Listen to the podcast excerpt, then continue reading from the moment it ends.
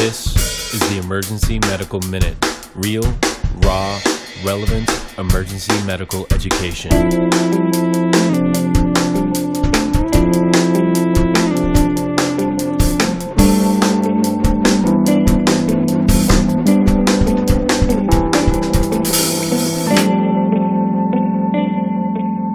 Please enjoy the show.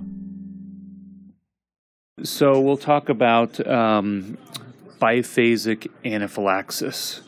So we see anaphylaxis a lot, and uh, we treat it fairly similarly each time. Uh, the question always is how long do we watch patients after they get better? And I know when I first started training, people would say, oh, if they're really anaphylactic, let's go four to six hours. But what's that based on? Um, so there is a um, entity called biphasic anaphylaxis. It happens more often than we think, uh, actually.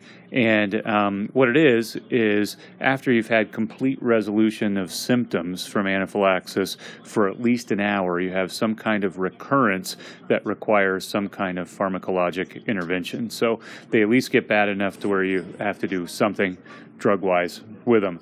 And how often does it happen? It looks like it happens in anywhere up to any 3% to 20% in different studies. So in some studies, it happens pretty frequently. And um, who does it happen to? Patients who have anaphylaxis that come in uh, with a delayed presentation, so they've waited a long time at home and they're pretty sick, they're more likely to have it patients who have a big wide pulse pressure, so they have some shock or show some signs of shock, they're more likely to have it. Patients who you have to give multiple doses of epi, so they've probably had more severe anaphylaxis or more shock, uh, as well as patients who you've had to give beta agonists to, so they've had some breathing issues. And then a completely independent um, uh, factor is uh, kids who are six to nine years of age seems to be more more prone to it as well.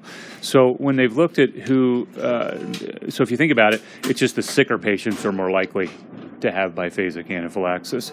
So when they looked at how often or when does it happen, um, there really is not a great number to use.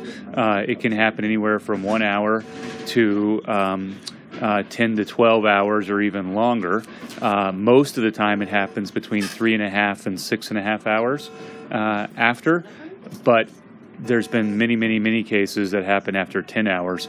So when you actually look at how long should you hold these patients, there really is, by, by the numbers, no real useful endpoint to use. I think the most important thing is to make sure your patient has education, make sure your patient has uh, access to an EpiPen, and uh, understands the warning signs. So, you know, in years, in more recent years, we send patients home a little bit earlier, and I, I think the science backs that up because uh, it would be uh, uh, probably pretty unreasonable to watch people for 10 to 12 hours uh, for such a small number, and then it could still happen afterwards. So, biphasic anaphylaxis.